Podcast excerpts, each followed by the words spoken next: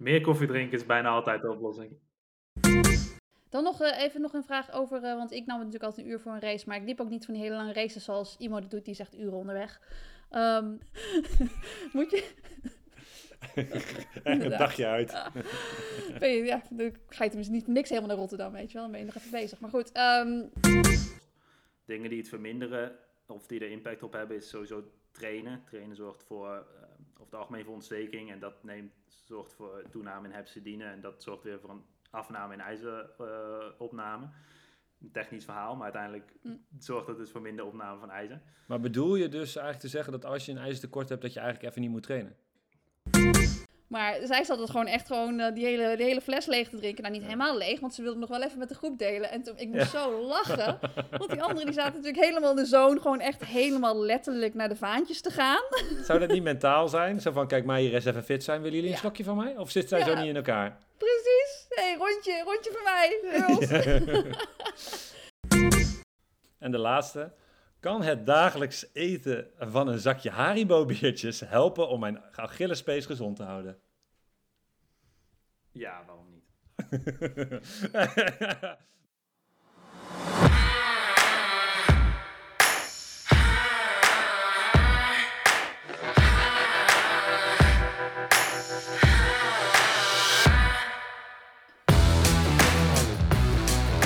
Welkom bij de zevende aflevering van Naar de Vaantjes, een podcast over hoe jij jezelf kunt uitdagen alles uit het hardlopen te halen. We hebben het onder andere over training, motivatie, wedstrijden en vandaag over supplementen. en soms dwalen we een beetje af naar koffie. Hoe haal jij het maximale uit je hardlopen en ga je charmant naar de vaantjes? We spreken hierover met de meest inspirerende gasten. Dus haak weer aan voor een mooie, snelle en gezellige aflevering. Want wij gaan samen helemaal naar de waantjes. Mijn naam is Simon Muller en aan de andere kant van de lijn zit ze, Suzanne Crummins. Hey, zijn we weer. Hey, goedemiddag. Ja, Zelfde tijdzone, zelfde tijdzone. Ja, en een keertje in de middag, hè? dus eh, zonder koffie. Tja, Nou, gaan we overleven, gaan we overleven. Ja, ik denk ik. hey, we gaan het vandaag, of zo, wacht, nee, je moet zeggen zonder cafeïne. Oh ja, zonder cafeïne. Ja, want normaal zit ik natuurlijk gewoon echt eh, cafeïnepillen te poppen voor de podcast. Moet wel pieken, hè? Uurtje van tevoren. We gaan het vandaag hebben over supplementen. Ehm, en dan hebben we straks Daan Boersma te, ga- te gast. Hij is eh, performance nutritionist en is wel eh, een expert te noemen. Weet je wat hij allemaal doet? Jij gaat het vertellen. Ja, nee, hij is best wel, eh, ik heb het even opgezocht. Ja? Hij adviseert onder andere de voetballers van FC Twente en Heracles. Eh, hij is betrokken bij de wie, eh, professionele wielervereniging, vereniging, wieler, wielerteam Bahrein Victorious en het eh, schaatsteam Team Reggeborg. Maar hij is voedingsdeskundige voor het supplementenbedrijf Virtuoos en hij begeleidt nog een heleboel topsporters individueel. Dus volgens Wauw. mij Hij adviseert wel heel veel mensen, hè? Dat is, als je dat alles bij elkaar, die hele teams. Ja, ja wel de druk. hij, is, hij is ook veel op pad. Maar hij is er nu, dus dat is, dat is mooi. Ja, mooi. Veel vragen ook gehad, hè? Is het zo? Ja, oh, ja, heel veel. ook over cafeïne trouwens. Oh, oké. Nou, ik ben benieuwd. En over kramp en over slaap en weet ik- ja, best wel veel. Ja. Dus we gaan, eh, ik heb het weer strak voorbereid, dus we hebben echt een script, jongen. Poeh. Nice. Eh Suus, we hebben hier te maken met een expert, maar ik denk dat jij zelf in jouw eh, hardloop, hardlopende leven ook wel wat pillen en poeders en capsules gehad hebt, of niet? Ja, zeker. of ik supplementen heb gebruikt. Ja, Ja, ja, supplementen gebruikt. Ja. Ik heb, eh, ik, ik, want je vroeg al natuurlijk van of ik dat, eh, of ik dat deed. En toen dacht ik, ja, moet ik even over nadenken. Want ehm, ja, ik nam ze ook vaak op de automatische piloot. Dus dan denk je niet zo over na hoeveel of wat je neemt. Tot op een gegeven moment krijg je gewoon een, een advies. En, dan, en dan, nou ja, dan volg je dat gewoon. Dus ik heb het even voor je opgezocht. Maar het, het zijn er heel wat. Maar dat zullen we daar maar even met Daan erbij bespreken, toch? Ja, dat is goed, maar je hebt wel, je hebt wel een ervaringsdeskundige. Ik heb, Ja, ik heb een heel lijstje, ja. Dus, Eh, ja. Maar je, maar je ging niet blind af op het eh, advies, toch? Je bedoel, je weet ook wel wat je waarom nam, neem ik aan, toch? Nee, precies. Maar ja, vaak was het ook bijvoorbeeld eh, dat je dan, als ik dan bloed ging prikken en eh, B12 was laag, nou ja, dan, dan zei de sportarts, je kunt even B12 nemen, weet je. Dus dat is, sommige supplementen nam ik ook alleen maar een bepaalde periode en sommige supplementen nam ik, eh, nou ja, totdat de waarden weer goed waren en dan testen we daarna en dan was het gewoon goed, weet je wel. Dus je hoeft ook niet meer is niet beter, weet je. Nee, maar het is wel nee. goed om de goede dingen te nemen. Dus dan is het wel goed om wat, eh, ja, om wat advies van een expert erbij te hebben. Maar zelf had ik natuurlijk inderdaad ook wel een idee wat belangrijk is. Ja, Nou, gaan, we het, eh, gaan we het zo met Daan over hebben. Leuk. Ja. Hey, en het was, was weer eens een, marathon. Ja, leuk, hè? ja, ja best, wel, best wel spectaculaire marathon in Londen. ja, Jij, jij hebt gekeken, denk ik? Ja. ik krijg heel veel mensen vragen. heb je gekeken? Eh, ja, natuurlijk. Wat heb je geroepen? eh, Oh my zo God. Net, Zo- net, net voor 20 kilometer, toen eh Sifan aan het rekken was. Wat zei Oh je? my god. Toen zei ik, doe de teapot! De teapot! Wat? wat, is, wat is dit? Nee, ze was dus aan het rekken. En Ja. je weet, ze, ze pakte zo de enkel vast, want ze had natuurlijk ja, kramp of zo bij de... Bij de Beetje de ja, ik of dacht zo? dat ja, ik dacht dat het meer TFL was. Het zag er niet uit alsof het aan de voorkant zat. Want als het zeg maar... Ze, T- TFL? Ja, gewoon die zo'n beetje zo aan de zijkant zit, zeg maar. Ja, google het maar. Ehm, dat is de, de TFL en dat is een lange naam en dat is allemaal Latijn en zo. Dus ik weet allemaal niet precies niet hoe, wat, wat de echte volledige naam is. Maar TFL noemt iedereen die. Makkelijk. Zit een beetje aan de zijkant bij je heup, dus niet, niet voor de quadricep. En, ehm, en ze pakte natuurlijk zo de enkel vast om dan zeg maar zo de, de been dubbel te vouwen en de voorkant te rekken. En toen dacht ik, ja, maar met die rekoefening, dan pak je die spier niet mee. En volgens mij is dat niet de spier die ze moet rekken. Dus- en die moest ook al lachen. Ik zat, doe de teapot. Want ja, er is een, er is een rekoefening. Ja, ik kan het ook eigenlijk niet uitleggen. Maar in Amerika noemen ze die altijd de teapot. En, ehm, want dan eh, ga je zeg maar zo, ik ga het toch proberen uit te leggen. Stel je voor dat je rechts last hebt van je TFL. Dan ik eh, moet ga je de- TFL nog opzoeken, jongens. ja, dan ga je dus rechtop staan.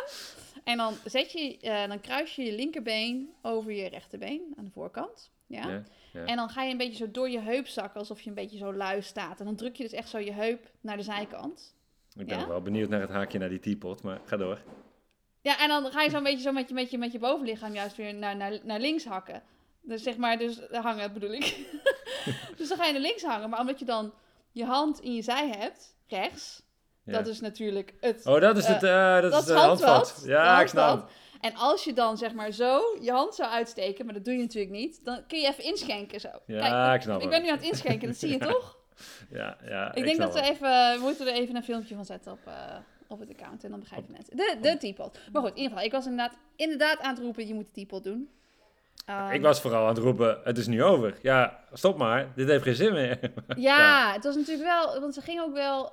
ehm ja, had het natuurlijk ook al gehoord. En eh, Nick, mijn coach, die was natuurlijk ook daar. En die zei ook al tegen mij van, ja, ik heb Sivan even gesproken. En het klonk een beetje alsof ze niet zo zeker van de zaak was. Ze had natuurlijk eh, Ramadan gehad en COVID gehad en niet met drank geoefend en zo. Dus ehm, ja, het klonk een beetje alsof ze van tevoren zei van, nou ja, als ik ga finishen, dan is het al heel goed. Ja, Dus ze ja. Dan, dan is het ook wel een beetje, dan denk je van ja, misschien, misschien heb je dan de marathon een beetje, misschien ga je er dan een beetje in alsof je, ja, ja, dat je het toch een beetje onderschat hebt. Dus als ze dan, dan problemen heeft, ja, ik denk dat heel veel mensen dachten van ja, als ze nu uitstapt, dan, dan, ja, dan snapt iedereen het ook wel. Ze heeft nog de baanseizoen, weet je wel, dat is, dat is ook oké.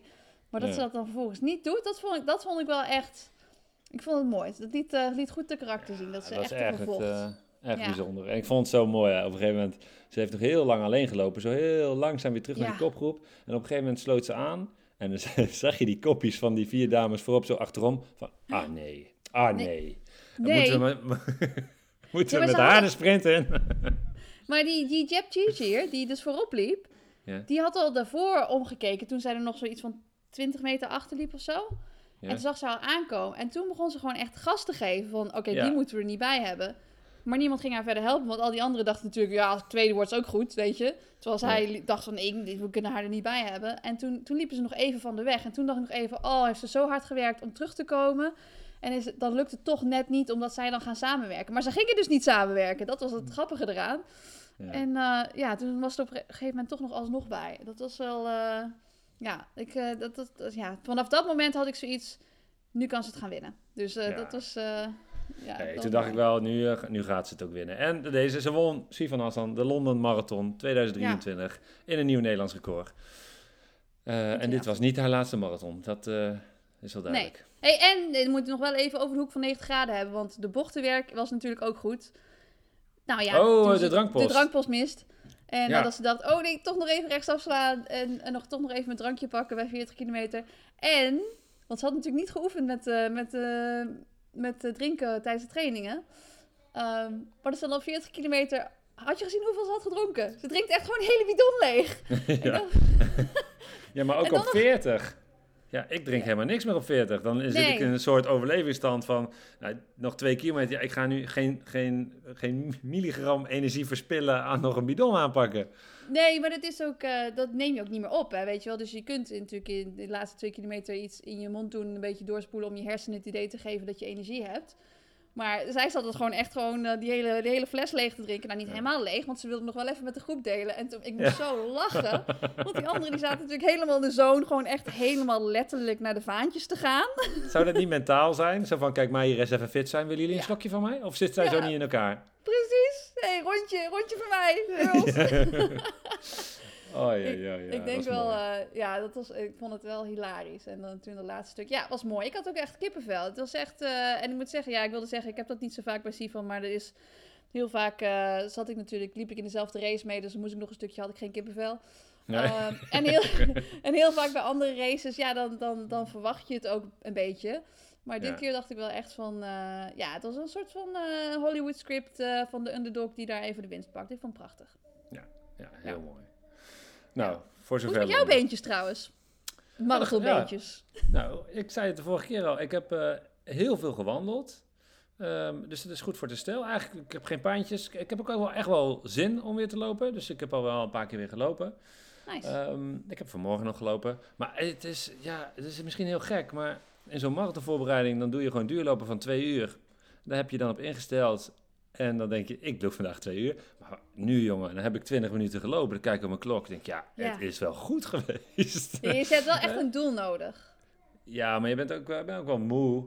En, eh, Ja. dus, ik, ja, ik heb, dus ik heb op zich wel zin, maar ook weer niet zoveel zin dat ik denk, nou... Ja, ik heb van de week drie kwartier gelopen. Dat vond, voelde echt als een lange duurloop. Dus dat, ja, ik weet niet hoe dit verschijnsel heet, maar bij heel veel Ja, marathons... Heel veel marathonlopers die kijken me aan en die knikken dan, ja, ja, ja, dat heb ik ook, ja, dat heb ik ook. Ja, precies. Ja, maar ik vind sowieso drie kwartier is, is, vind ik nu ook wel gewoon een lange duurloop hoor. Dat is... maar ik denk ook wel dat je je ergens, ehm, dat je tijdens zo'n marathonvoorbereiding, dat je je natuurlijk ook een soort van instelt van, je, natuurlijk ben je wel moe, maar dat je het eigenlijk bijna niet toelaat dat je heel erg moe bent. Is een beetje zoals je, als je op je werk heel druk hebt en als je niet ziek mag worden, dat je het dan niet, niet toestaat. Maar dat je dan Ja, zodra dat voorbij is, die stress voorbij is, dat je lichaam dan ook echt, dat je het dan echt begint te voelen. Gewoon fysiek, dat je moe bent. Ja. Maar tijdens de marathonvoorbereiding ehm let je waarschijnlijk ook meer op je voeding op je herstel. Dus dan zorg je er ook voor dat je rust pakt. En dan neem je je supplementen en, en zorg je gewoon dat alles wat je in je lichaam stopt, dat het ook goed is voor je prestatie. En zodra je voorbij die marathon bent, dan doe je dat waarschijnlijk niet meer, of wel? Nee, ik, eh, dan let je iets minder, eh, of zorg je iets minder goed voor jezelf. Dus je slaapt eh, wat minder, je neemt een wijntje extra. Ja, Ehm, dat zal er ook mee te maken hebben, ja. ja. was al lachen, want ik was dus aan het lopen vanmorgen. En toen kwam ik, de, ik liep een rondje single in Utrecht. Eh daar kom je veel hardlopers tegen. En toen kwam er iemand met een koptelefoon langs, die liep me tegemoet en die deed alleen maar zo. Duimpje omhoog en die wees naar de oren. Dus ik denk dat hij naar ons aan het luisteren was. Maar goed, dat is eh, grappig. Hey, we hebben vandaag, eh, ik zei het al aan het begin van de aflevering, eh, Daan te gast. Daan is inmiddels eh, aangeschoven digitaal bij ons. Dus hartstikke mooi. Welkom Daan. Ja, dankjewel dat ik, eh, dat ik hier mag zijn. Ja, heel erg leuk. En, eh, en ik zie dat jij eh, een bak koffie hebt en die hebben wij niet. Dus dat heb je goed, goed voor elkaar. Hebt wel cafeïne. Ehm, we gaan het vandaag over supplementen hebben. We hebben echt heel veel vragen gehad. Ehm, maar ehm, eh, voordat we wat van die vragen en, en veel voorkomende goede en slechte supplementen gaan eh, bespreken... hebben wij eh, elkaar al even kort gesproken en zei jij eigenlijk, en dan vertaal ik het vrij, dat de basis op orde moet zijn voordat je überhaupt aan supplementen begint. Wat is de basis? Is een hele goede vraag. Ehm, ik denk dat, de- ja, dat zal ook een beetje persoonlijk zijn. Ehm, ik, zal er iets, iets meer duidelijkheid over geven. Maar ik vind een mooie quote van professor Graham Close. Die, die had een artikel geschreven: Food first, but not always food only. En ik vind dat dat wel op zich eh, het, het idee mooi pakt. Ik vind een food first approach is iets waar voedingskundigen en, en mensen in het algemeen wel een goede basis aan kunnen halen. Want uiteindelijk wil je het grootste deel natuurlijk gewoon uit je voeding halen en gewoon uit je leefstijl halen. Ja. Maar dat betekent niet dat je alles daaruit kan halen. Ehm, en supplementen kunnen daar een, een rol aanvullend bij spelen. En, en dat is ook het deel meteen van die basis moet op orde zijn, want dat moet, daar moet je eigenlijk het grootste deel van je winst uithalen. En dat ja, is gewoon uiteindelijk hetgene wat je de energie geeft en wat je alle voedingsstoffen zou moeten geven die je nodig hebt. Dus ja, is het stiekem- wat een goede basis? Ja, sorry, ga verder. Is, is het stiekem ook al zo dat veel mensen of sporters al naar supplementen grijpen voordat die basis op orde is? Ja, ongetwijfeld. Ehm, ik denk dat supplementen steeds meer en steeds eerder ingezet worden. Dus dat het nou ja, steeds jongere leeftijd al gebruikt worden. En ik ben een heel groot voorstander van basis eerst op orde hebben en dan aan supplementen denken. Maar soms ontkom je er niet aan. Want je kan ook al een tekort hebben of er kan ook al iets gebeuren voordat je de basis op orde hebt. Dat je eigenlijk toch al supplementen nodig gaat hebben. Dus het kan ook naast elkaar bestaan. Maar die basis, om daar even op terug te komen. Ik denk het belangrijkste, jullie hebben al volgens mij afleveringen over voeding gehad. Ik hoef daar niet, eh, niet, niet alles over toe te wijden, maar ik bedoel, de basis zit hem gewoon in gezond eten en genoeg eten. Ja. Eh, dus dat je gewoon genoeg energie binnenkrijgt om al die trainingen aan te kunnen en alle, alle eh, en, en alles wat je, waar je je lichaam energie voor nodig heeft aan te kunnen. En het grootste deel daarvan uit goede kwaliteit te halen. Dus groente, fruit, volkoren graanproducten, ehm, wat zuivelproducten of afhankelijk ja, van voedingsvoorkeuren misschien. Ehm, maar dat, dat is in eigenlijk de basis dat je gewoon de energie, koolhydraten, eiwitten, vetten en vitamines, mineralen gewoon binnenkrijgt voor het grootste deel uit je dieet. Ehm, Daan, die, die basis, hè? Ik, je zegt dus die is lang niet altijd op orde. Geldt dat ook voor topsporters? Want jij werkt natuurlijk met heel veel topsporters. Hebben stiekem heel veel topsporters het ook niet op orde? Zeker. Ik Oh. denk dat, eh, dat dat ook niet eens een, een stiekem iets is. Ik denk dat er genoeg topsporters zijn die duidelijk een basis niet op orde hebben. Maar dat. eh, nee, maar. Het, ik denk ook dat het, de- niemand het voor elkaar krijgt om altijd de basis perfect te doen, zeg maar. Ehm, of misschien is dat ook wel gewoon een onrealistische illusie. Misschien is juist het 80% goed doen is eigenlijk perfect. Ja. Eh, maar er zijn natuurlijk heel veel mensen die dat ook niet halen. Die het misschien maar 50% van de tijd goed doen. Of ja, vaak komt dat ook uit onwetendheid. Misschien bepaalde dingen over het hoofd zien. Het, het is niet onwil, het is vaak gewoon vergeten. Ik bedoel, twee stuks fruit per dag is een algemeen eh, richtlijn die iedereen denk ik wel weet. Toch zijn er heel veel mensen die het niet voor elkaar krijgen. Ja. En dat er zijn topsporters net zo goed mensen in als, eh, als niet-topsporters. Nou, we gaan, eh, we gaan ze vandaag een beetje opvoeden met een heleboel kennis. Hey, ik had bedacht, Daan, ik, eh, en jij bent wetenschapper, dus dit doet je misschien pijn. Ehm, maar we hebben een aantal stellingen en je mag in eerste instantie alleen ja of nee zeggen. En soms is het denk ik niet ja of nee, niet zo zwart-wit. Maar daarna mag je erop terugkomen. Dus we doen eerst even, eh, nou wat is het, de stelling? Of, toch? Of vragen. Ja, maar je mag alleen ja of nee zeggen. hè? Ben je er klaar voor? Oké, doe mijn best. Ik ga mijn best doen. Kun je je nachtrust verbeteren met supplementen? Ja, Is iedere loper geholpen met een dagelijkse multivitamine supplement? nee. Kan je kramp voorkomen door middel van supplementen? Ik zie hem twijfelen, jongens. Ja, dit... Ik ga hem op ja houden dan. Voor dit. Je mag er straks op terugkomen. Als je een griepje voelt aankomen, kan vitamine C of zink je dan nog helpen? Ja. Sorry, ik ga sneller doorheen. Ik zal. eh, Ja, het is ook niet zo zwart-wit, denk ik. Maar goed, moeten vegetariërs meer supplementen nemen dan mensen die wel vlees eten? nee. Oeh, Is... Jij mag er straks ook op krijg terugkomen. je zie. commentaar van mij. Is de timing van inname van een supplement belangrijk? Ja. Kunnen cafeïnepillen je prestatie bevorderen? Ja. Hoe ouder, imo, eh, hoe ouder iemand wordt, hoe meer supplementen moet hij nemen? Eh, moet hij meer, moeilijke vraag. Hoe ouder iemand wordt, hoe meer supplementen hij moet nemen. Nee. En de laatste. Kan het dagelijks eten van een zakje Haribo-biertjes helpen om mijn Achillespees gezond te houden? Ja, waarom niet? Ik weet niet hoe die vraag kwam. Van wie kwam die Ja. vraag? Die laatste vraag kwam van eh, mevrouw K. uit Hilversum. Ehm Daan, dank voor al je ja's en nee's. Is er eentje waar je gelijk op terug wil komen? Ik vond die vegetarische nu wel een hele interessante om op terug te komen. Maar ik vind ze allemaal wel leuk. Ja. Ja, want jij was verbaasd daarover, Suzanne. Over, eh, Ehm, Ehm, nou ja, ik, ja nou, ik, ik snap natuurlijk waarom hij nee zegt. Want hij zegt, in principe moet je natuurlijk al je voedingsstoffen ook uit vegetarische voeding kunnen halen. Maar ik denk wel dat je daar wel heel goed voor moet opletten wat je eet. En dat het denk ik wel heel moeilijk is. En dat het een stuk makkelijker kan zijn om dan aan te vullen met supplementen. Maar goed, ik denk, dat- ja, vertel jij het maar. Jij bent de expert natuurlijk. Ik ben zelf ook niet vegetarisch. Ook om die reden. Nou, ik, ik, daar ben ik het ook helemaal mee eens. Uiteindelijk denk ik ook dat de kans dat je als vegetariër meer supplementen nodig hebt vrij groot is. Hm. Ehm, het is alleen, de vraagstelling was op het moment dat je meer supplementen nodig hebt, of dat je als vegetariër meer supplementen moet nemen. En daar ben ik het Ja. niet mee eens, want dat hoeft niet. Nee. Eh, Er zijn mensen die niet vegetarisch zijn, die meer supplementen nodig hebben dan sommige mensen die wel vegetarisch zijn. En Ja. ik denk zelfs gemiddeld genomen gaan heel veel mensen erop vooruit qua gezondheid als ze vegetarisch zouden eten. En dat komt gewoon omdat er heel veel, nou ja, tussen aanhalingstekens ongezond voedsel eh, afvalt. Ja. En er gewoon veel meer gezondere producten ingaan, dus groente en fruit, dat soort dingen. Dus uiteindelijk eh, kan iedereen daar wel, kunnen veel mensen daar ook nog winst uit halen. Alleen, En wat zijn dan ja. tekorten die, die, die dan eh, het gevaarlijk zijn? Waar, waar hebben ze het eerste kans op? Op welk tekort?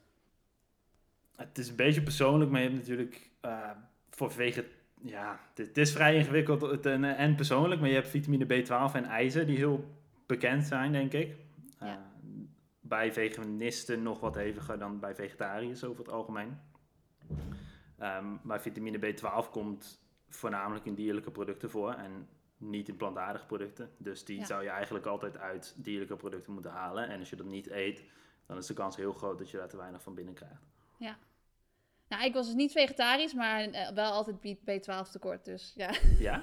dat is precies Ook het voorbeeld. Weinig vlees eten dan? Of eh, dat ook niet? Eh, ik hou meer van vis dan van vlees. Ehm, maar ik denk, ja, ik eet wel gewoon vlees. Dus ik weet ook niet waarom. Nee. Maar goed, het was eh, makkelijk op te lossen en ook in de gaten te houden. Dus eh, Nou, dat scheelt. Ja. Nou, met ijzer heb je een beetje hetzelfde, maar ja. ja. En, en dan zijn er nog wel wat detaildingen die, die ook in vlees en dierlijke producten voorkomen, zoals een, een creatine of een beta-alanine of, of zink bijvoorbeeld, wat ook voedingsstoffen zijn die daar veel in voorkomen. En waar je als vegetariër dus eventueel meer rekening mee moet houden. En nou, dat zit op het prestatie en het, het sportgedeelte natuurlijk weer bij, bij een creatine. Als je daar minder van binnen krijgt, dat zou voor explosieve sporters best wel impact kunnen hebben. Ja. Dus ja, dan kan je er mogelijk meer profijt uithalen als je vegetariër bent dan iemand die wel vlees eet. Nou, ik denk wel een eh, veel eh, besproken onderwerp. Het percentage mensen wat eh, vegetarisch eet wordt natuurlijk veel groter. Maar je het, het hoeft, eigenlijk zeg jij, het hoeft dus niet een verschil te maken, maar dan moet je het in de basis oplossen. En anders kun je het een beetje helpen met, met supplementen. Ja, ik denk dat dat een belangrijkste punt is. En ijzer, over het algemeen krijg je ook uit plantaardige producten. Het grootste deel krijgt iedereen uit plantaardige producten van een ijzer. Alleen hetgeen uit dierlijke producten wordt beter opgenomen. Dus ja, Oh, het ja. kan een belangrijke rol spelen. En dat, sowieso is ijzer volgens mij een, een vrij complex... eh, ijzer is sowieso een heel complex onderdeel waar heel veel bij komt kijken. Maar daar eh, ja, zit gewoon in van plantaardige producten minder goed opneembare versie van. En dat kan je wel weer oplossen door met vitamine C te combineren bijvoorbeeld. Maar dat, dat zijn ook dingen waar je als vegetarische waarschijnlijk vaak samen voor moet zijn. Omdat je dan niet die goed, oplos, oh, goed opneembare dierlijke versie van ijzer binnenkrijgt. Ja. Ja, en ijzer is volgens mij sowieso eentje die je niet zomaar moet slikken, toch? Dat is, eh, je had het eh, al eerder over een, eh, een bloedtest, Suzanne. Is dat eigenlijk de enige methode om je ijzertekort aan te tonen? Behalve dat je je misschien moe voelt. Ja, ik denk als je bleek, bleek oogt en moe voelt, dat Oeh. zijn ook de symptomen die je kan hebben. Maar goed, als je het wil aantonen, dan is denk ik een Mm. bloedtest gewoon de beste manier. En dan heb je het gewoon zwart op wit of dat Ja. een probleem voor je is. En dan kan je het ook heel makkelijk, nou heel makkelijk is ook weer, sommige mensen reageren niet zo snel, maar dan kan je het in theorie weer makkelijk oplossen. Ik denk als je bleek bent dat het dan ook best wel, dat je dan best wel ver bent, hè? Dat het eh, voor een sporter in ieder geval. Nee, Over het algemeen eh, wil je er eerder bij zijn. Als je het voor Ja, elkaar precies. krijgt, wil je het eerder. Zeker bij, bij topsport wordt vaak wel preventief wat meer gemeten. En dan kan je, Ja. wordt er gewoon e- eens in de zoveel tijd een bloedtest gedaan om in de gaten te houden hoe het gaat. En eventueel als je naar hoogte gaat, dan wordt het natuurlijk wat vaker gecontroleerd. Ja, dan neem je sowieso meer. Ik we kregen ook wel een vraag daarover. Volgens mij van Kim Dille ook over opname van ijzer. En eh, atleten die daar problemen hebben, of lopers die daar problemen hebben, ligt het dan eh, aan wat voor ijzer ze nemen? Of eh, ligt het aan de timing? Of, of waarom kan iemand daar moeite mee hebben als ze dan toch een supplement nemen en toch het ijzer niet omhoog gaat? Goeie vraag. Ik denk dat timing een heel belangrijk onderdeel kan zijn. Mhm. Dus bij, er zijn heel veel factoren die ijzeropname verbeteren, of, eh, of nou eigenlijk heel veel die het verminderen, heel weinig die het verbeteren. Ja. Vitamine C heb ik al genoemd, die helpt om het, eh, om het op te nemen, maar daar heb je ook veel producten van ijzer, veel supplementen waar vitamine C aan toegevoegd is. Ja.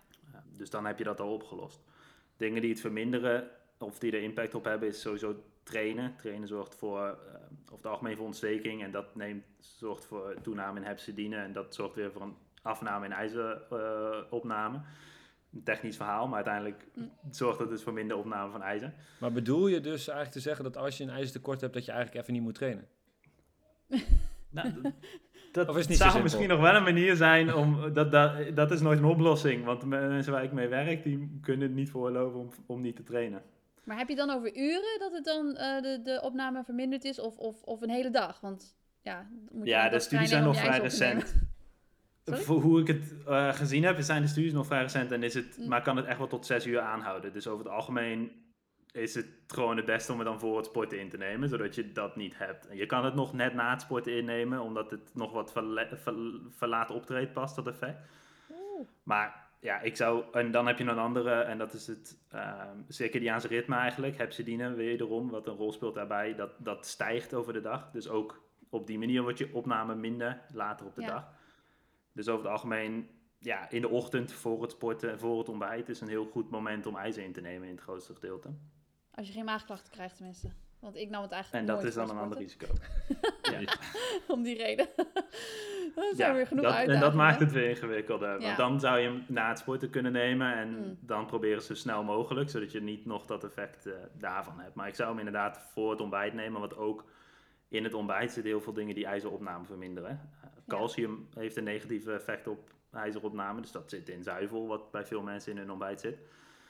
Eh, graanproducten kunnen ook een negatieve impact hebben, de vitaten die daarin zitten. Dus ja, havermout, brood, dat soort producten, nou ja, dat ook, zit toch vaak in een ontbijt.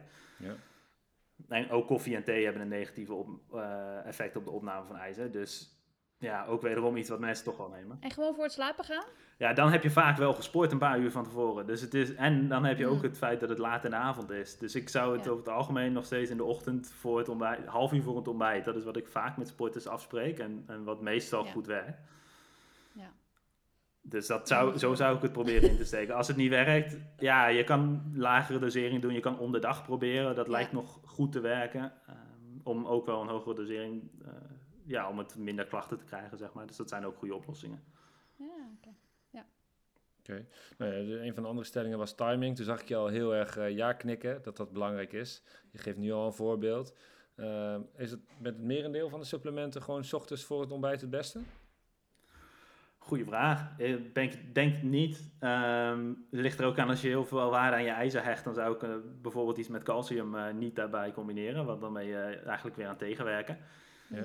Dan heb je nog supplementen als vitamine D, die ja, vetoplosbaar is. Dus dat wil je graag met iets vettigs innemen. Dus dat is dan ja, vaker een avondmaaltijd voor, voor de meeste mensen. Is dat een goed moment.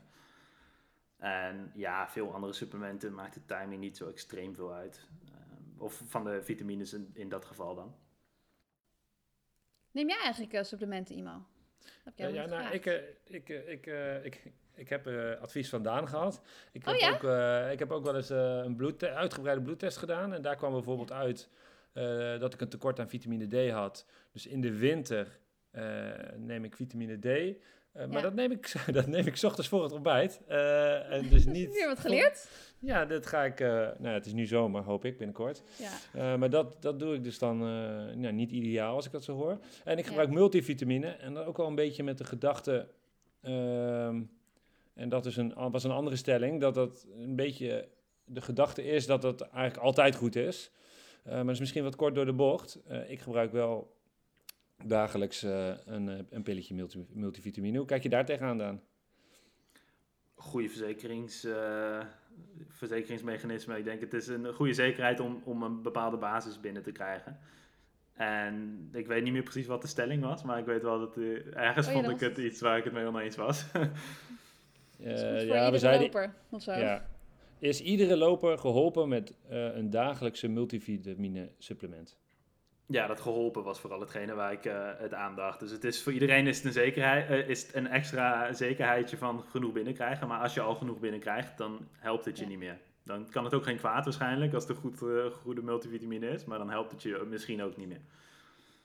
Want geen kwaad, dan, wat te veel is, neem je gewoon niet op en, eh, en, en, gaat weer uit je lichaam of zo. Of hoe, eh, Het zou fijn zijn, het zou fijn zijn, maar dat valt toch tegen. Er zijn, wel echt, er zijn echt wel producten waar je te veel van binnen kan krijgen. En, en, nou, vitamine B6 is denk ik een van de Oh ja. bekendste voorbeelden. Er Maar dat zit er niet meer in, toch? In de multi? nou, in, in sommige zit het niet, in, in sommige zit het wel. Oh, oké. Ehm, Ik dacht dat altijd niet dus het verschilt. Ja, bij, nou ja bij, bij, bij bepaalde merken zit het er helemaal niet in. Bij andere merken zit het er wel in. Dus ik Ja. weet dat bij, eh ja, bij Virtuo's in dit geval, waar je het misschien naar neigt, die, die heeft het er serieus uitgehaald. En er zijn een Hmm. aantal merken die dat doen.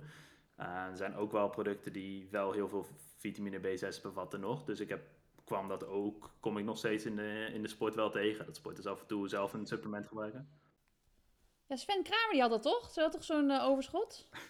Dat, dat is wel wat ik in de media heb gelezen. Volgens mij is dat niet, eh, wordt het nooit gewaardeerd als dat soort dingen in de media komen zomaar. Maar eh, dat is wel wat ik Nou, heb, dat was eh, geen geheim, toch? Dat is, eh, volgens mij was het heel duidelijk besproken wat er allemaal misging. Ja, Ja, dus dat is... eh, ja, en ik, ik heb ook genoeg voetballers eh, en, en andere sporters gezien die dat heel hoog in, in B6 kwamen. En dan... Ja. ehm, ja, zeker ook buitenlandse jongens die dan vanuit... Nou, het was een Hongaars supplement en daar zat echt enorm veel... Twee keer, meer dan twee keer de toegestaande hoeveelheid... of wat we hier toestaan, dat zat er dubbel- meer dan het dubbele van in. Ja, dus dat zag je ook wel terug in de bloedwaardes. wauw.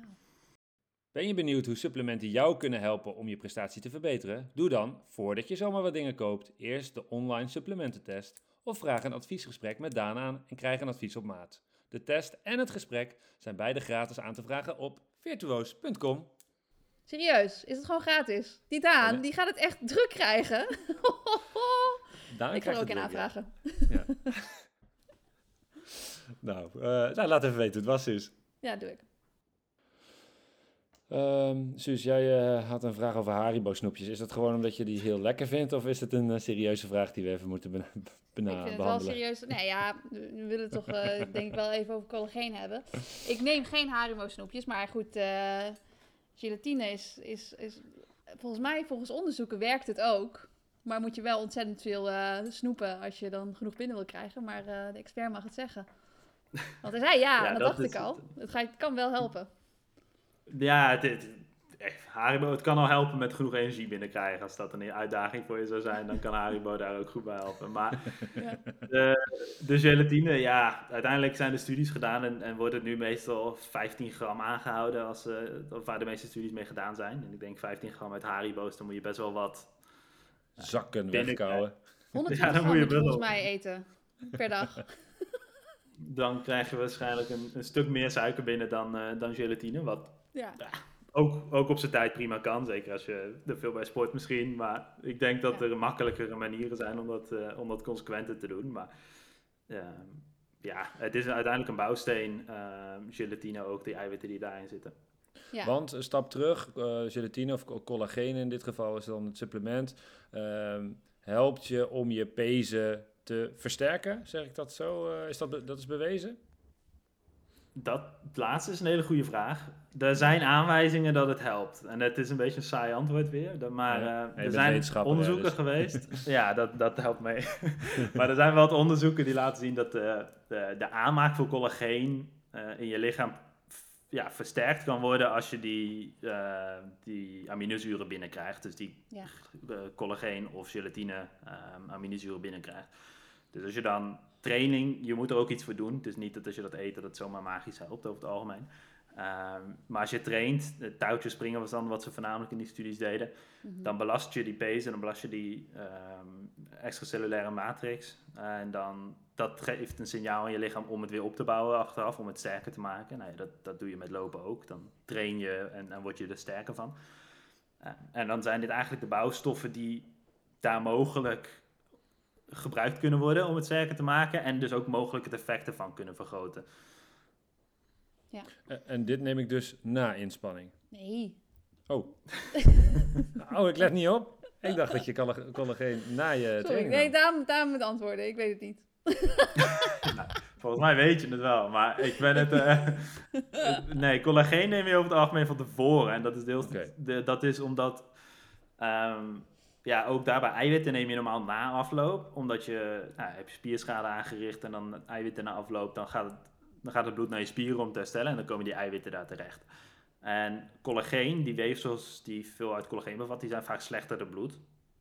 En daardoor wil je het vaak voor het sporten Ah. nemen omdat dan door de fysieke activiteit van het sporten kom- komen die voedingsstoffen, die collageen-eiwitten, eh, in dit geval aminozuren, die komen dan op de juiste weefsels terecht. En dat heeft meer een soort sponswerking. Dus als je een spons uitknijpt en hem dan, dan open doet, dan, dan, dan wordt het opgezogen. En dat is een beetje hoe dat dan met het bewegen en, en Ja. het collageen werkt.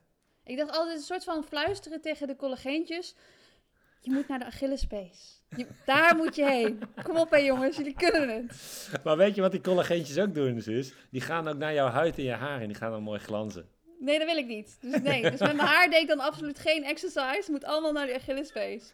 Ehm, nee, ik doe, doe alsof ik er niks van weet. Maar die collageen, dat, dat is, eh, volgens mij is dat het belangrijkste supplement dat ik zelf ooit heb genomen. En ook waar, waar ik zelf het meeste baat bij gehad, dat, dat weet ik gewoon. Want ik, ik merkte het effect gewoon. Want dat was eigenlijk, zeg maar voor 2016 nam ik dat niet. En vanaf 2016 ben ik het wel gaan nemen. En ook met eh, best wel zware loading van de Achillespees inderdaad. En het was niet zo dat ik minder vaak blessures had, maar als ik zeg maar gezond was, kon ik dus ook veel meer training load aan. Dus ik denk wel echt voor mensen met Achillespeesproblemen. Het is wel natuurlijk, zoals jij ook al zegt, die combinatie is heel belangrijk. Maar ik krijg nog steeds best wel vragen over load, dus ik wil toch nog even een klein zijstapje maken. Dat vind je niet erg, Imo, toch?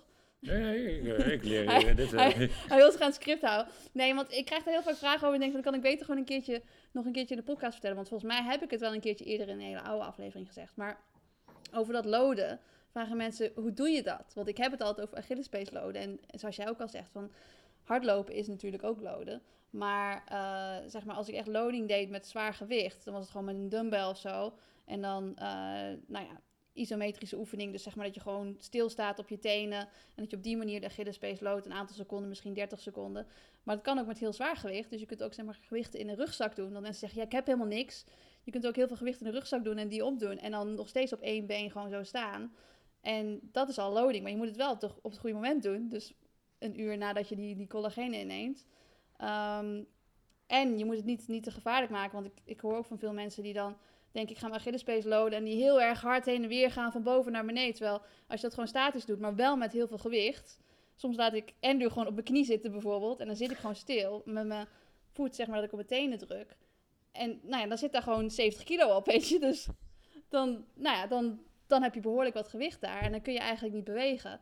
Maar dat is echt, dat is zo effectief. En ik denk echt, sinds ik dat ben gaan doen, dat ik gewoon veel beter kon trainen. Dus van die mensen die zeg maar niet uit die cyclus komen van blessures en zeg maar... eh, als je Achillespees overload raakt, dan denken ze vaak... Ja, ik kan nog wel rennen, maar ik denk niet dat ik de krachtoefeningen kan doen. Terwijl ik het eerder andersom zou doen. Juist wel die, die krachtoefeningen en juist misschien eventjes niet rennen. Ehm, ik denk met, met behulp van collageen dat je er op die manier uit kunt komen. Dus misschien niet met haribo-beertjes, maar ik, ik denk dat het wel een belangrijk supplement is. Ja. Neem je dat eigenlijk, Imo? eh, nee, ik heb nee, het wel je eens hebt ook gehad niet hoor. heel veel peesproblemen natuurlijk. Nee, en het is ook niet zo heel lekker. Eh, Nee, het niet heeft misschien lekker. ook met. Heb je daar nog een tip voor, Daan? Want ik kreeg ook nog. Het is gewoon. Ja, ja. Ja, je kan het ergens in mengen natuurlijk. Als je het in fruitsap mengt of een jus d'orange of iets, dat, dat werkt vaak beter dan als je het gewoon met water, met water opdrinkt. Dus dat, Heb ik een vraag over? helpt. Want ik, ik eh, had dus gezien dat, eh, want in volleybal wordt dat ook best wel veel genomen, want die moet natuurlijk ook behoorlijk springen. En toen zag ik een volleybalster, best wel een goede Nederlandse volleybalster, en die, eh, die ging even de dag delen op social media. En toen zei ze, nou, ik begin de dag lekker met koffie en dan mix ik daar lekker met collageen. En toen dacht ik, ten eerste dacht ik, gadverdamme, koffie is lekker en collageen niet. En waarom ga je dat mixen? Dat moet je niet doen, dat moet je niet willen. Neem het gewoon apart. Maar toen dacht ik ook, heeft dat, kan dat met de opname? Dat kan dus wel. Dat is een goede vraag. Ik heb me daar nooit specifiek in verdiept. Ik zou het zelf niet doen, omdat ik ja, eerder die, de warmte en die... ja, ik wil liever van mijn koffie genieten. Dan verpest ik wel iets anders. Eh, maar ik zou, ja, ik, ik zou dat zelf niet die combinatie maken. Maar ja, dat, daar Ja. heb ik eerlijk gezegd geen antwoord op. Of dat, eh, ik weet ook niet of dat mensen dat echt goed onderzocht hebben. Of Nee. daar iets mee, eh, of dat goede impact heeft op de hitte van de koffie of de stoffen erin. Ik werd, ik werd wel echt enorm geïnfluenced, want ik... Zo, sorry, ik werd wel echt enorm geïnfluenced, want ik had toen... eh de dag daarna ook even dat in mijn koffie gegooid. En eh, Ja, toen mijn koffie dus weggegooid. Dus stond. ja, het overheerst toch? oh, sukkel. Ja, dus. Maar dat. Hey, zullen we naar jouw andere hobby gaan, Suzanne? Slapen? Slapen, ja, slapen. Ja, de Achillesloden en slapen zijn mijn twee grootste hobby's. Echt superleuk. Nee, want jij ehm, Ben je twijfelde bij de stelling: kun je je nachtrust verbeteren met supplementen? Maar jij zei ja. En dat komt waarschijnlijk door het woordje kun. Dat je, dat, het, het is dus mogelijk. Kun je daar iets meer over vertellen? Ja, slapen is ook weer van veel dingen afhankelijk. Je hebt natuurlijk gewoon de hele omgeving en, en wat daar een grote rol bij speelt. Maar ook gewoon gezond zijn. Ehm, dat, dat speelt een rol op het moment dat er stress in je lichaam is van nou ja, heel zwaar trainen of mentale stress. Misschien heb je de volgende dag iets waar je, waar je tegenop ziet bij spreken of juist heel, heel enthousiast over bent. Dan kan dat veel impact hebben. Ja. Maar ook ja, tekorten van bepaalde voedingsstoffen kunnen een negatieve rol uh, op je slaap hebben. En, en dat nou, kan met heel veel dingen te maken hebben. Dat kan weer met die stressfactoren te maken hebben. Dat tekorten voor meer stress zorgen, dan wel lichamelijk, dan wel mentaal. Maar het kan ook gewoon voor zorgen dat, ja, dat, dat het op andere lichamelijke mechanismes uh, ja, de, de aanmaak van melatonine of slaap, uh, het slaapproces verstoort. Dus over het algemeen is het gewoon goed om geen tekorten te hebben. En door dat te voorkomen kan je mogelijk met supplementen je slaap verbeteren. En daar heb je het over. Nou ja, magnesium wordt natuurlijk heel vaak gelinkt aan slaap ook. Uh, voor zover ik weet zijn er geen hele duidelijke, sterke, overtuigende studies die, die laten zien dat als je gezond bent en je hebt nergens last van en je gebruikt dan magnesium, dat je veel beter gaat slapen. Maar over het algemeen, en dat is geldt, geldt met alle voedingsstoffen zo'n beetje, je hebt gewoon een bepaalde hoeveelheid nodig. En als je die hoeveelheid niet binnenkrijgt, dan gaat aanvulling gaat je helpen. En hetzelfde geldt met magnesium. Mocht je daar te weinig van hebben, dan kan een supplement je helpen om genoeg te krijgen. En dat kan dan weer lichamelijke effecten, effecten teweeg brengen. En dat zie je ook met andere vitamines en mineralen. Dus ja, dat, dat is belangrijk. Ik heb ook vitamine D, heb ik ook wel vaker gelezen dat het een, dat het een rol speelt. Maar ja, ook dat is natuurlijk, uh, ja, weet je zelf ook, gebruik je in de herfst- en wintermaanden vaker om, om te gebruiken. Maar het is wel een manier om te onthouden dat je het dus 's avonds moet nemen. Want je zei net al bij het avondeten. Toch? Ja, maar het is wel een, een langduriger, eh, het is een langduriger iets om, om te nemen voordat je, het is niet zo acuut als je nu een pil neemt dat je dan zo meteen lekker slaapt. Nee, Het is zorgen dat je niveau, wat, oh, nou, omdat vitamine D een vetoplosbare vitamine is ook, wordt het opgeslagen in je lichaam, beter opgeslagen. Dus duurt dat langer om, eh, om af te nemen en ook weer langer om, om goed omhoog te krijgen, zeg maar. Hey, en ehm, kramp. Kramp hebben we ook heel veel vragen. Heb je wel eens kramp in een wedstrijd gehad, Suzanne? Eén Eh, keer, eh, dat was in Berlijn. Toen had ik kramp in allebei mijn adductoren. Hè? Dat was, eh, toen kon ik bijna niet meer lopen na de, na de race. Maar verder heb ik echt nog nooit kramp gehad. Nee, enige keer. Ja. Toen was het ook behoorlijk warm. Hè? Toen was ik echt uitgedroogd. Was het eh, natuurlijk eh, 38 graden. Dus had daar wel iets mee te maken. Ja, dus dan was het supplement gewoon water geweest. Eh, ja. Niks ook belangrijk. ja. Ja, want dan hoor je ook vaak, eh, ik weet niet of dat waar is, Daan, maar in de marathon, ik heb natuurlijk net zelf Rotterdam gelopen en je ziet eh, rond het Kralingse Plas echt, echt veel mensen met kramp staan. Mm. En je hoort mensen soms ook heel overtuigend roepen, oh, ik had magnesium moeten nemen. Terwijl volgens mij is het heel vaak een vochtprobleem. Maar kan magnesium daar wel bij helpen? Of, of, wat, of kun je überhaupt iets doen aan kramp? Of is het gewoon, ja, daar heb ik veel over uitgezocht. Anekdotisch hoor ik veel mensen die dat, eh, die dat vinden en die daar ook positieve ervaringen mee hebben. En eh, of dat placebo is of wa- daadwerkelijk werkt, dat is een, eh, een tweede vraag. Maar literatuur laat er vrij weinig hele goede dingen over zien. Eh, het is duidelijk dat magnesium een rol speelt bij de spierfunctie. En dat een tekort aan magnesium uiteindelijk wel kan leiden tot eh, spierkrampen. Maar dat is dan vaak weer iets wat langere termijn effecten teweeg zal brengen. Dus dat wat ja, in mijn optiek dan niet heel acuut verholpen wordt door een, door een hoge dosering eh, magnesium shot, maar meer door lange termijn voldoende magnesium binnenkrijgen. Ja. Zoals je zelf aangeeft, ja, ik denk over het algemeen, het grootste deel van kramp komt toch echt vanuit eh, vochttekort, elektrolyten eventueel op het moment en energietekort, eh, wat ook een grote rol kan spelen. Of gewoon te veel van je lichaam vragen, wat ook weer een beetje met Ja, of gewoon een combinatie van dat alles. Ja, wat vaak ook een combinatie is. Te veel van je lichaam cocktail is vragen, te weinig, eh, te weinig drinken, te weinig eten. Ja. Ja, Zo'n marathon is natuurlijk ook gewoon veel te extreem eigenlijk.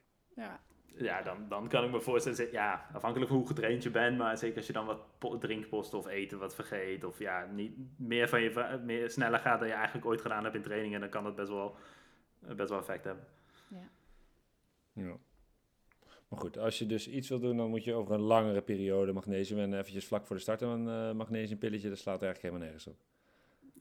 Zo, zo, zo, zie ik hem niet als functioneel. Maar ik nee, nee maar je ziet het, wel. ik zie het gewoon gebeuren. Ja. ja. maar goed, mensen die kramp hebben gehad in een marathon, dat is natuurlijk extreem frustrerend. Dus die proberen gewoon, denk ik dan, van alles om het maar op te lossen. Ja. Ja, maar hij zegt dat ook een placebo, kan een placebo-effect zijn. Hè? Dus dat is op zich dat is ook effect, toch? Dus, uh... Precies. Placebo-effect is ook effect. Ja, ja placebo-effect voor kramp. Ik bedoel, ja, ik heb, ik heb wel eens kramp gehad in een marathon. Je kunt niet wegdenken. nee, het is er niet. Nee, ik negeer het, ik negeer het. nee. ja. Hey, en dan eentje die, uh, waar ik, uh, ik, ik loop in een Gaan we nog steeds door de stellingen trouwens, of niet? Ja, maar wel link, van links naar rechts. Gaat goed, Ja, dat wou zeggen. Ik ben helemaal de weg kwijt, joh. nee, ik ben in mijn loopgroepje uh, de oudste. Niet de langzaamste, wel de oudste. Daar krijg ik vaak vervelende grappen over. Um, maar deze vraag is wel serieus. En die kregen we ook... Uh, die kregen we... Ik, ik, dacht dat de leeftijd uh, met name interessant was voor... Nou ja, zeg maar hoe ouder je wordt... dat je misschien extra suppletie nodig hebt. Maar we kregen ook vragen, en dat verbaasde me vanaf hoe oud kan ik daarmee beginnen? Oh, ja. um, dus waar ik eigenlijk dacht, het is interessant voor, uh, nou, als je ouder wordt, moet je misschien wat meer uh, uh, omega-3 of zo. Ik weet niet of dat zo is, dat ga je zo vertellen. Maar ook de vraag wat breder, dus überhaupt leeftijd, van jong tot oud. Hoe, hoe, ga je daarmee om? Werk je eigenlijk ook met jonge sporters? Ik heb wel met talentsporters gewerkt en ja, ook dan is echt wel mijn, mijn punt om veel op de basis te focussen. Nou ja, dat is eigenlijk altijd wel. Maar ik bedoel, bij een talentvolle sporter die 16, 17 jaar is, die nog moet leren koken en überhaupt gezond eten, is, is dat nog iets belangrijker. Omdat er gewoon meer winst uitgehaald wordt. Terwijl als je een 35-jarige topsporter hebt die nog één of twee jaar het maximale eruit moet halen, dan is dat, nou wil ik niet zeggen basisvoeding minder belangrijk, maar over het algemeen is die iets beter. Hopelijk, ga je vanuit. Ja. En dan, dan heb je misschien meer ruimte daarvoor. En uh, dan kan je het ook eventueel sneller combineren, omdat je niet kan zeggen: we gaan eerst vijf jaar focussen op een goede basis en daarna supplementen toevoegen, want die tijd heb je niet meer. Ja. Dus daar zit een verschil ook in, in per individu, per situatie en, en deels dus ook per leeftijd. Uh, bij, ja, als ik een 17, 16-jarige sporter heb met een vitamine D tekort, ja, dan lijkt het me ook niet logisch om te zeggen: ja, je mag nog geen supplementen gebruiken, wacht nog maar drie jaar. Dat vind ik dan ook een. Uh, geven. Of doe eerst je basisvoeding maar goed en daarna mag je een vitamine D supplement gebruiken. Maar als ze een tekort hebben en een vitamine D supplement helpt, dan is het een goede, goede aanvulling op dat moment. Dus ik vind niet dat er een, minimum leeftijd aan hoeft. Nou ja, er zal een minimum leeftijd aan zitten, maar ik vind voor jonge sporters vooral moet je op die basis focussen en dan ligt er ook een grens van wat vind je supplementen is. Een eiwitpoeder wordt dat als supplement gezien. Dat, dat door sommigen wel, door sommigen gewoon als, als voedingsmiddel, zeg maar. Mm als je jonge sporter bent en je bent nog volop in de groei en je hebt een zwaar trainingsprogramma, ja, dan kan een eiwitpoeder ook best een goede aanvulling zijn. Ja. Dus dan zou ik dat ook uh, zeker overwegen. Ja, dus een, een minimumleeftijd is vooral ook kijken van ja, wanneer is je lichaam volwassen genoeg om uh, groot genoeg om die dosering ook binnen te krijgen. En zijn die doseringen anders niet te hoog voor iemand uh, die, die, die te jong is. Dus ik zou het zeker nou ja, vanaf 15, 16 verschilt ook per persoon natuurlijk, maar dan zou ik me daar minder snel druk om maken. Maar ja, over het algemeen probeer ik supplementen, ja, niet heel veel onder de 18 um, ehm, echt te adviseren. Ja. ja. ik kwam bij als uh, eh, 14, volgens mij was ik 14 of 15 toen ik voor het eerst bij een uh, voedingsdeskundige terecht kwam, omdat ik een ijzertekort had. En toen zeiden ze inderdaad ook tegen mij van, uh, daar gaan we niks voor nemen. Maar jij gaat lekker boterhammen met stroop eten. Dus toen uh, ben ik heel veel boterham met stroop gaan, gaan eten. Zoveel dat ik echt geen stroop meer kan zien. Ik kan het ook echt niet meer eten nu. Dus ik dat toen zo gedaan. Maar het is wel grappig wat jij zegt. In de basis probeer je het inderdaad op te lossen. En dat, en dat kon in dat geval ook. Want uiteindelijk had ik... Nou ja, mijn ijs was best wel normaal. Maar het was gewoon dat ik gewoon niet, niet echt goed had. Dus het, ik, ik snap het wel. Maar goed, het is, uh, helaas heeft het voor mij wel stroop verpest.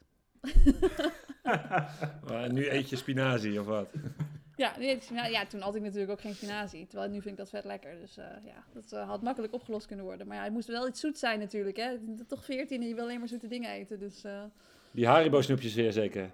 Ja, precies. Toen was ik echt al met mijn collageen bezig. Ja, wat je ook zegt natuurlijk qua leeftijd. Kijk, en jij zei natuurlijk wel van collageen is ook goed voor je huid. Dus dat, is- dat is dan wel weer goed, toch? Als je ouder bent, zodra je in de masterscategorie bent, dan wel collageen ook. Klinkt als een goede aanvulling. Nee, maar op zich is het natuurlijk wel een peesprobleem. Dat is wel, eh, zeg maar, op latere leeftijd. Dat, dat lijkt me toch wel... Ja, ik snap dat je daar niet een leeftijd aan gaat koppelen. Maar dat het relevanter kan zijn voor oudere sporters dan voor jongere sporters. Ja, je hebt ook de, dat de collageen aanmaken in je lichaam misschien wat, wat eh, af kan nemen. Je ziet sowieso veel, en dat is eigenlijk ook die vraag van, van Imo verder, van eh, Ja. heb je als op oudere leeftijd meer, meer supplementen nodig? Ehm, ja, over het algemeen veranderen er wel dingen in je lichaam. Je wordt ook minder gevoelig voor, eh, voor eiwitten over het algemeen. Je lichaam, ja, het herstel wordt sowieso wat minder vaak. Dus ook voor eiwitten kan je mogelijk profijt hebben van een hogere dosering als je ouder wordt. Eh, nou ja, collageen geef je aan, kan misschien een eer- eerder toegevoegde waarde hebben. Hetzelfde geldt voor vitamine D, wat door de gezondheidsraad eigenlijk geadviseerd wordt, maar dat is bij vrouwen vanaf 50, mannen vanaf 70. Dus dan zit je ook wel op hogere leeftijd te kijken. Eh, Als je een vitamine D tekort hebt, wat, wat voel je dan? Ben je, ben je dan moe of zo? Of, eh, ja, dat, zou een, dat is voornamelijk in vitamine D een belangrijke rol in je, nou, in je botten. Nou, daar voel je meestal niet zoveel eh, Nee. aan als die iets, iets minder goed zijn. Maar spierfunctie ook, dus wat minder spierkracht, wat minder... Ja. ehm, ja, vooral wat minder spierkracht denk ik dan in dat opzicht. En eh, ook voor je weerstand is vitamine D heel belangrijk. Dus het zou ook Oh ja, voor, voor je weerstand wat impact kunnen hebben. En, en, eh, en omega-3, je hoort toch heel vaak eh, eh, wat visolie extra aanvullen voor ja, wat ouderen. Omega-3 ben ik, ja, is sowieso een hele belangrijke. Er is ook niet voor niets de richtlijn één keer per week vette vis eten, minimaal, om, om ongenoeg omega-3 vetzuren binnen te krijgen. Nou zie je dat het daar vaak al misgaat. Dus dat zit weer een beetje in die basis van probeer dat in eerste instantie voor elkaar te krijgen. Want, hoe, want de vette vis zeg je, hoe, hoe doet een, eh, iemand die vegetarisch eet dat dan? Goeie vraag. Dat, ja, dan zou je twee opties hebben of, eh, of een uitzondering maken, maar dan eet je dus niet vegetarisch meer. Of eh, dan uit een, een supplement aanvullen. Uh, als je vegetarisch eet en je let op een goede balans van goede vetzuren, dan kan je heel veel goede vetzuren al binnenkrijgen. Ook de ALA of ALA die, die dan in walnoten zit. Dus dan kan je ook uit noten wel wat voorlopersstoffen halen. Uh, je zou het uit wat plantaardige uh, dingen kunnen, kunnen krijgen, maar over het algemeen ja, uit algen. Maar de, dat eet je niet snel, maar je zou daar wel een supplement voor kunnen gebruiken bijvoorbeeld. mhm. Uh, die dan niet op basis van vis is, maar die dan op basis van, van de oorsprong is, zeg maar. Want ook die vis die maakt het niet zelf aan, die krijgt het uit, uh, uit zijn voedingspatroon weer. En dat, dat heeft, vindt zijn oorsprong in de algen over het algemeen. Oh, dat wist ik niet. Neem je visolie, Imo? Dat zei je niet. Uh, ja, wel. ja, maar niet Wel. structureel. Ik weet niet, uh, ik heb Ja. toen dat, ook dat advies gekregen. Uh, ik heb daar niet, zeg maar, waar ik multivitamine elke dag neem en vitamine D in de winter dus ook. Uh, doe ik kril omega 3, nou, ja, zeg maar één keer in de week of zo. Dus dat is misschien meer gebaseerd op die één keer in de week vette vis. Uh, maar goed, dat, doordat het dan minder in je systeem zit, eh, kan dat ook dat ik dat ook wel eens weer vergeet, zeg maar. Mhm. Uh, maar ik, ja, ik gebruik dat wel. Uh, zeg maar, is er iets met, tegen het iedere dag nemen? Is er iets tegen? Over het algemeen is de dosering in die supplementen lager dan in vis. Dus wat je, de dosering die je in vette vis krijgt, zou in theorie eh, zeven keer uh, ja. zoveel moeten zijn als je dagelijkse dosering. Okay. Uh, om en nabij is natuurlijk niet, niet precies zo, maar dat je, als je hem dagelijks neemt een iets lagere dosering, dan kan je wat consequenter aanvullen dan als je één keer per week neemt. En uh, misschien een domme vraag, maar ik, ik, ik, ik, eet één keer in de week vette vis, dus zalm. Maar wat is nog meer allemaal vette vis? Makreel is een, uh, een hele bekende haring natuurlijk. Uh, Ja. ja, dan heb je nog wat, wat iets minder vette vissen. Ja, een soort medium vette vissen zoals forel, die, die wel die vetzuren bevatten, maar niet, ja, gewoon minder.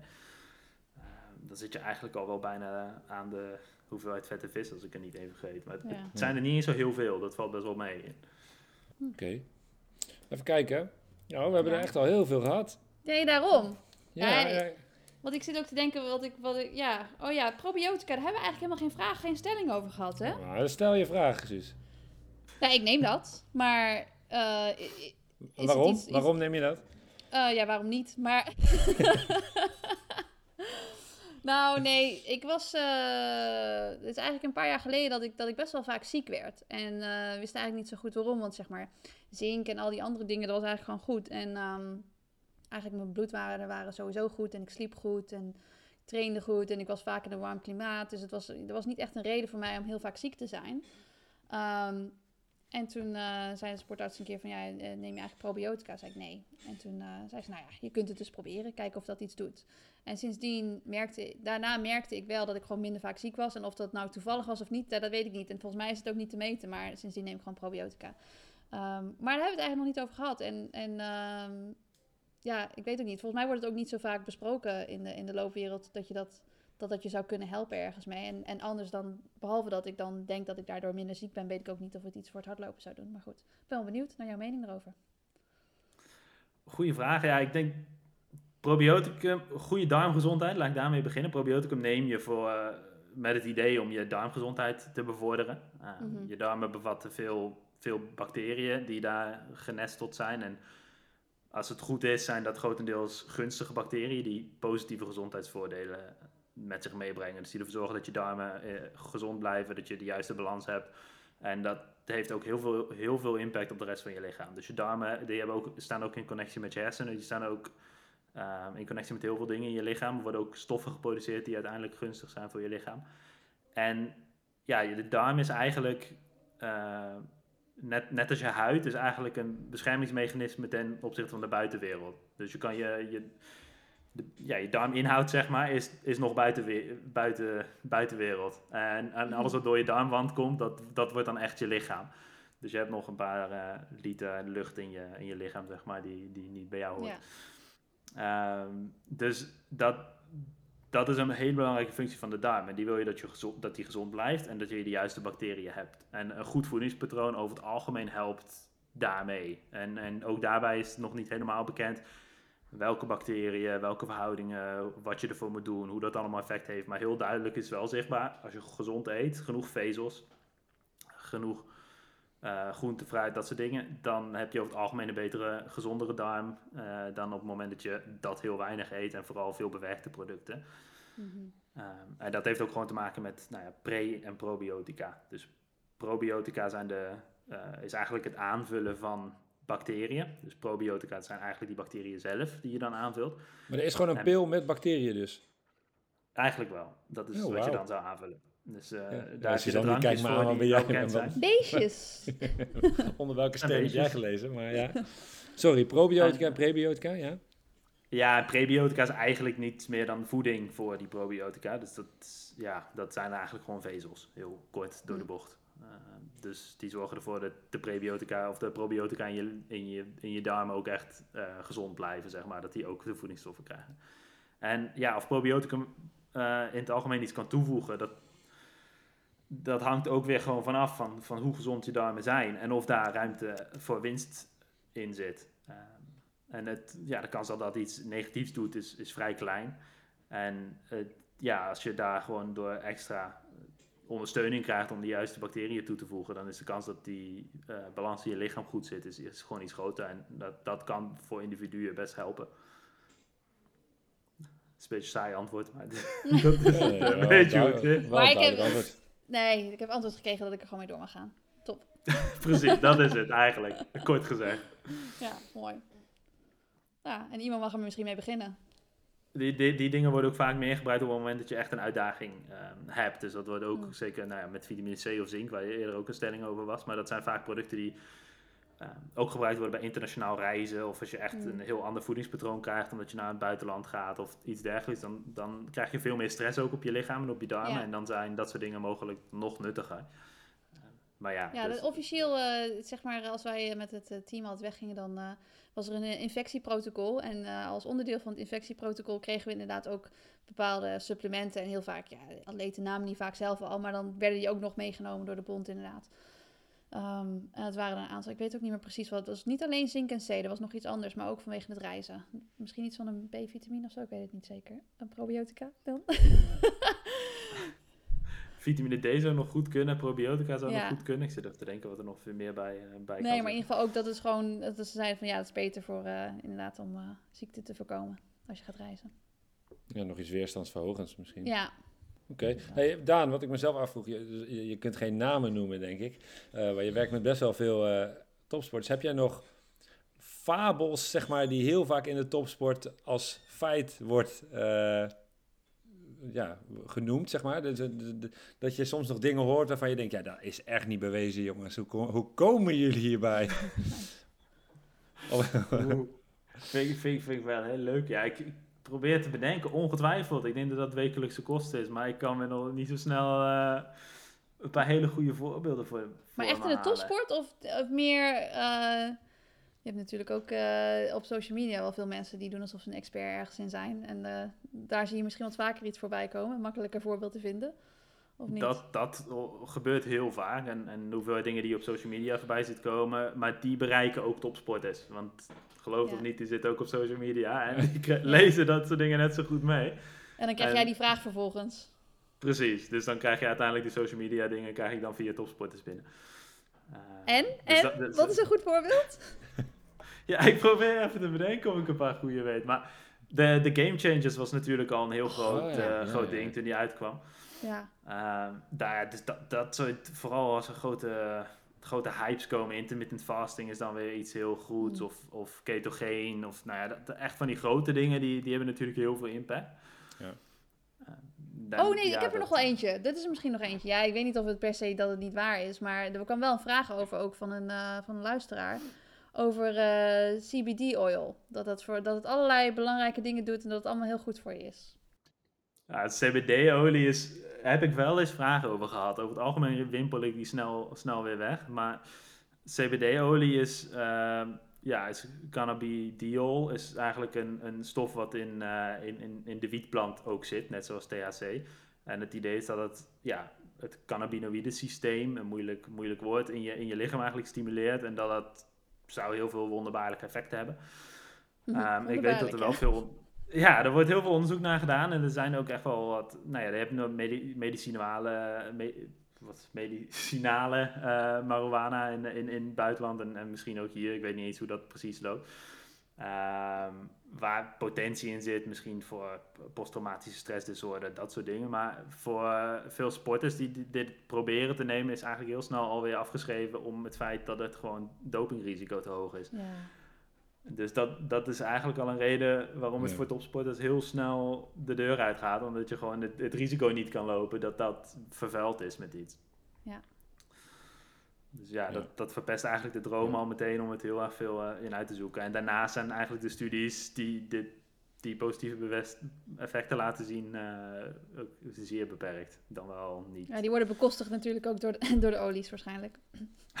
dat ongetwijfeld. Dus er zijn natuurlijk mensen die het willen verkopen en daar heel veel meer eh, waarde aan hechten dan, eh, dan misschien realistisch.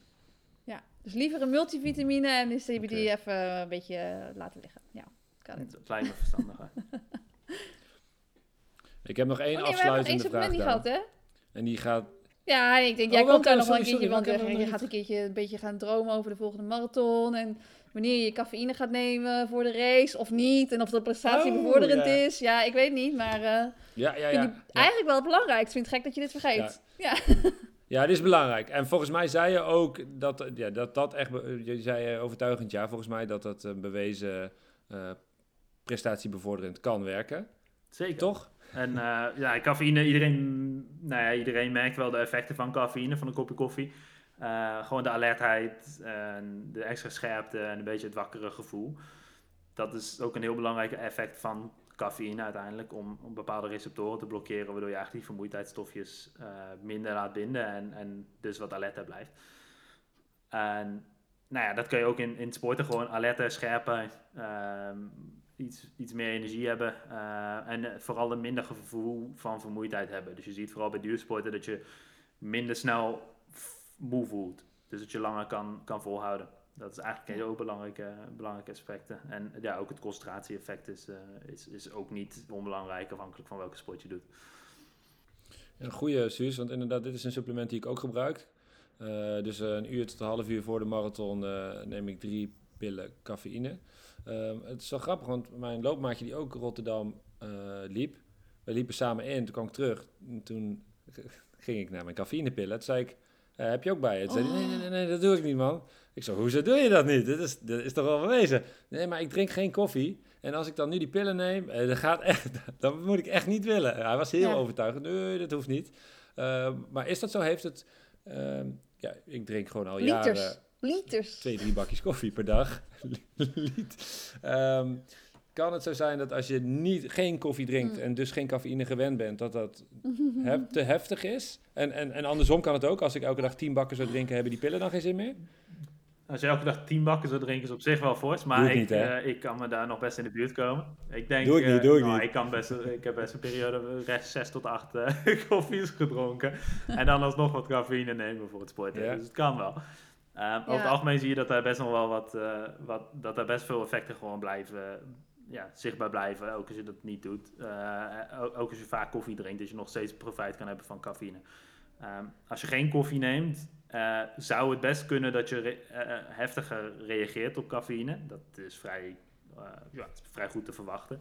En Ja. dat zou mogelijk ook een reden kunnen zijn dat mensen geen koffie nemen. Dus ik weet niet of in dit geval zo is, maar als iemand wel merkt van ik reageer niet goed op koffie, omdat er cafeïne in zit, en daardoor dan, dan heb je natuurlijk die groep al, eh, die, die zal ongetwijfeld dan reageren op cafeïne. Ja, nee, maar ik, eh, volgens mij heb ik het een keertje eerder al verteld het in een andere aflevering. Maar eh, ik werkte eerst met een bewegingswetenschapper en, in Australië. En volgens mij was het toen 2011 of zo. En toen was een onderzoek naar buiten gekomen waarbij ze hadden bewezen dat als je zeg maar een paar dagen voor een race dan geen cafeïne zou nemen, volgens mij was het iets van vier dagen, dat je, dat je dan meer effect had eh, van de cafeïne die je dan zeg maar een uur voor de race nam. Ehm, dus nou ja, toen zei hij van ja, dat moet je maar gewoon gaan doen. Dus eh, ik was natuurlijk eh, iedere keer als ik een wedstrijd liep, gewoon vier dagen voor de race, was ik gewoon echt ontzettend miserable. En niemand wilde bij mij in de buurt komen, want ik mocht geen koffie drinken. En dan nam ik inderdaad die cafeïne een uur voor die race. En dan stond ik daar ook echt helemaal zo bijna shaky aan de start. Terwijl het gewoon eh, ja, hetzelfde hoeveelheid was als dat ik zeg maar altijd nam. Maar dan had ik wel echt veel meer dat ik, dat ik me zo voelde. Maar eigenlijk was dat helemaal niet fijn inderdaad. Ehm, maar toen toen dacht ik wel eenmaal van ja, misschien heb ik nu ook meer effect van. Ik weet het ook niet. Ehm, maar toen een paar jaar later, volgens mij was het 2017 of zo, toen eh, kwamen er weer allemaal onderzoeken die zeiden nee, dat is allemaal niet waar. Je maakt niet uit als je wel gewoon koffie drinkt. Ehm, dan heb je inderdaad niet dat shaky gevoel, maar nog steeds het effect wat je nodig hebt voor je prestatie. Dus toen kon ik weer lekker koffie gaan drinken voor de races. En ik moet zeggen dat het wel een stuk lekkerder aanvoelt. Dus ik, ik denk dat de beste tip is voor de mensen die bang zijn dat ze zich zo gaan voelen aan de start. Dat ze gewoon moeten beginnen met koffie drinken. Dat is echt de oplossing. ja, ja. Meer koffie drinken is bijna altijd de oplossing. ja, dus Ja. ehm, Dat is een goeie. En je Ja. kan ook de dosering, afhankelijk van, van hoe je het inneemt, maar je kan ook die dosering natuurlijk aanpassen. Als je er wat Precies. gevoeliger voor bent, kan je wat minder nemen. En er zijn ook genoeg sporters die echt een belachelijk hoge dosering nemen. Ehm, over het algemeen is de limiet Ja. een beetje 5, 6 milligram per kilogram. Eh, maar er zijn echt wel sporters die daar zelfs nog boven gaan. Eh, dat zou ook nou snel 5, afraden. 6? 5 tot 6 milligram per kilogram lichaamsgewicht. Dus nou ja, met uh, even makkelijk rekenen, als je 50 kilo weegt, dan uh, zou je met 250 milligram een beetje op die, Oh. uh, op die upper limit zitten. Dat is echt veel meer. Ik nam al tussen 150 en 200, maar goed. Dat, vind Ja, ik echt heel veel. Het, het advies is meestal tussen de 3, 3, 3 4, 3, Ja. 4, misschien 5 milligram per kilogram. Uh, dus een beetje tussen die 3 en 5. En dan is 5, boven 6 ga je geen positieve effecten meer, geen, geen meerwaarde meer krijgen. En, en daaronder is Nee. eigenlijk waarschijnlijk niet nuttig. Misschien tenzij je heel gevoelig bent. En je maag kan misschien ook wel een beetje gaan reageren, of niet? Ja, dat is wel een, een, een risico, zeker als je heel Ja. hoge dosering gaat krijgen. Dan nog eh, even nog een vraag over, eh, want ik nam het natuurlijk altijd een uur voor een race, maar ik liep ook niet van die hele lange races zoals Imo dat doet, die zegt uren onderweg. Ehm, moet je, een dagje uit. ben je, ja, dan ga je tenminste niet niks helemaal naar Rotterdam, weet je wel, dan ben je nog even bezig. Maar goed, ehm, ja, want hij zegt ook nu tussen een uur en een half uur. Is dat ook een reden voor mensen om dan inderdaad iets later die cafeïne te nemen? Of zeg je nou, die, die, die high die is, die is zo lang, je kunt het ook rustig een uur van tevoren nemen? Over het algemeen is dat wel de, de consensus dat je het, het blijft een paar uur in je systeem zitten. Dus dan zou je dat prima van tevoren moeten kunnen nemen. Nou zijn er genoeg mensen die het graag nog als extra boost nemen. En, en dat zie je ook in het wielrennen, dat er toch vaak nog een soort eh, finale piekje met, eh, met cafeïne eh, gemaakt wordt. Of dat er echt wel mensen zijn die dat liever, liever doen. Ook zie je in het voetbal wel dat mensen graag een, een cafeïne wat later nemen, zodat ze in de tweede helft weer fris voelen. Dus het is ook een beetje een voorkeur. Het kan, eh, Ja. maar over het algemeen zou je zeggen dat je hem op tijd kan nemen en dan zou je er gewoon in twee, drie uur wel profijt van, van kunnen hebben. Uh, maar je kan wel die, die hit of die boost kan je ook voelen als je hem natuurlijk wat later neemt. En dat kan op zichzelf ook een mentale boost geven en, en ook juist fijn zijn. Dus dat is ook een beetje persoonlijke voorkeur. En doe vooral niks nieuws, toch? Dat zeggen we wel vaker, maar dat is ja, zo, uh, als je nog niet geoefend hebt, dan. Uh, heb je ermee geoefend? Jij, eerlijk? Heb je, heb je eerst geoefend ermee of niet? Met cafeïnepillen? Ja, ja, dat was niet de eerste keer. Ik, heb, ik, heb, uh, ik doe het al heel veel marathons, dus in die zin is het gewoon een, het kopiëren van het protocol, zeg maar. maar mijn allereerste keer dat ik het deed was voor een halve marathon. Het was ook wel een wedstrijd, maar er was dan, ja, als het dan zeg maar verkeerd zou gaan, als het al verkeerd kan gaan, dan is het niet tijdens de belangrijkste wedstrijd. Uh, en toen was de dosering ook nog iets lager. Dus ik heb. Uh, nu is de dosering altijd gelijk, maar toen uh, deed ik nog even aan de veilige kant, zeg maar. Gewoon iets minder. En ik heb er gewoon geen last van. En je kunt ook niet meten wat je voordeel is, maar ik heb er in ieder geval geen last van. Ja. Nou, dan hebben we niet alle vragen gehad, maar wel echt heel veel. Ik, ik had zelf nog wel een andere vraag van een andere orde, Daan. Ik, ik las jouw cv, zeg maar. Maar hoe kun je adviseur zijn bij en Heracles en FC Twente? Ja, ik weet niet, maar dat, dat, dat levert problemen op, toch? Ja, dat zou je verwachten. Ik weet niet hoe... Uh, dat, dat moet je meer aan hen vragen. Maar ik was eerder bij Heracles actief. en uh, ja, toen op een gegeven moment werd ik een keer door, door FC Twente gebeld. En dat, zijn wel, dat waren wel losstaande dingen. Dus ik weet dat ze een gezamenlijke jeugdopleiding hebben. Maar dit zijn wel gewoon vanuit... Uh, oh, ja, dit zijn wel losstaande dingen. Maar zij zagen er niet een dusdanige conflicten in dat het een probleem was. Nou moet ik ook zeggen, ik ben werkzaam bij alle twee sinds Heracles, uh, of ik ben werkzaam bij Twente sinds Heracles in de keukenkampioen-divisie zit. Dus er zijn het afgelopen seizoen ook geen concurrenten van elkaar geweest direct. Ja. Dat is um, even vanuit mijn kant hopelijk volgend jaar uh, wel weer zo. Uh, als Heracles gewoon doet wat het moet doen en promoveert nu aan het eind van het jaar, dan zijn ze volgend jaar wel weer concurrenten. En dan zit je met die wedstrijden van Ja, voor zover die bestaat. dan uh, misschien juich ik gewoon waar de mensen omheen uh, voor juichen. En dan vind ik ja. het goed. Nice. Ja. Oké. Okay. Zo zijn we aan het eind gekomen van de zevende aflevering van Naar de Vaantjes. Dank aan Virtuoos voor het mede mogelijk maken van deze aflevering. Heel veel dank ook aan Daan. We hebben heel veel van je geleerd. En dank jullie luisteraars voor het luisteren. Ook namens Suzanne. Blijf luisteren en lopen.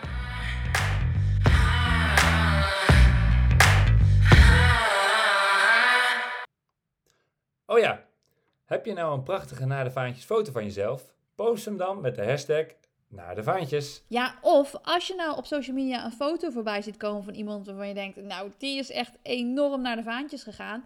Zet de hashtag er dan onder. Of je mag ons ook altijd taggen, naar de vaantjes underscore podcast. Dan kunnen we allemaal lekker meegenieten.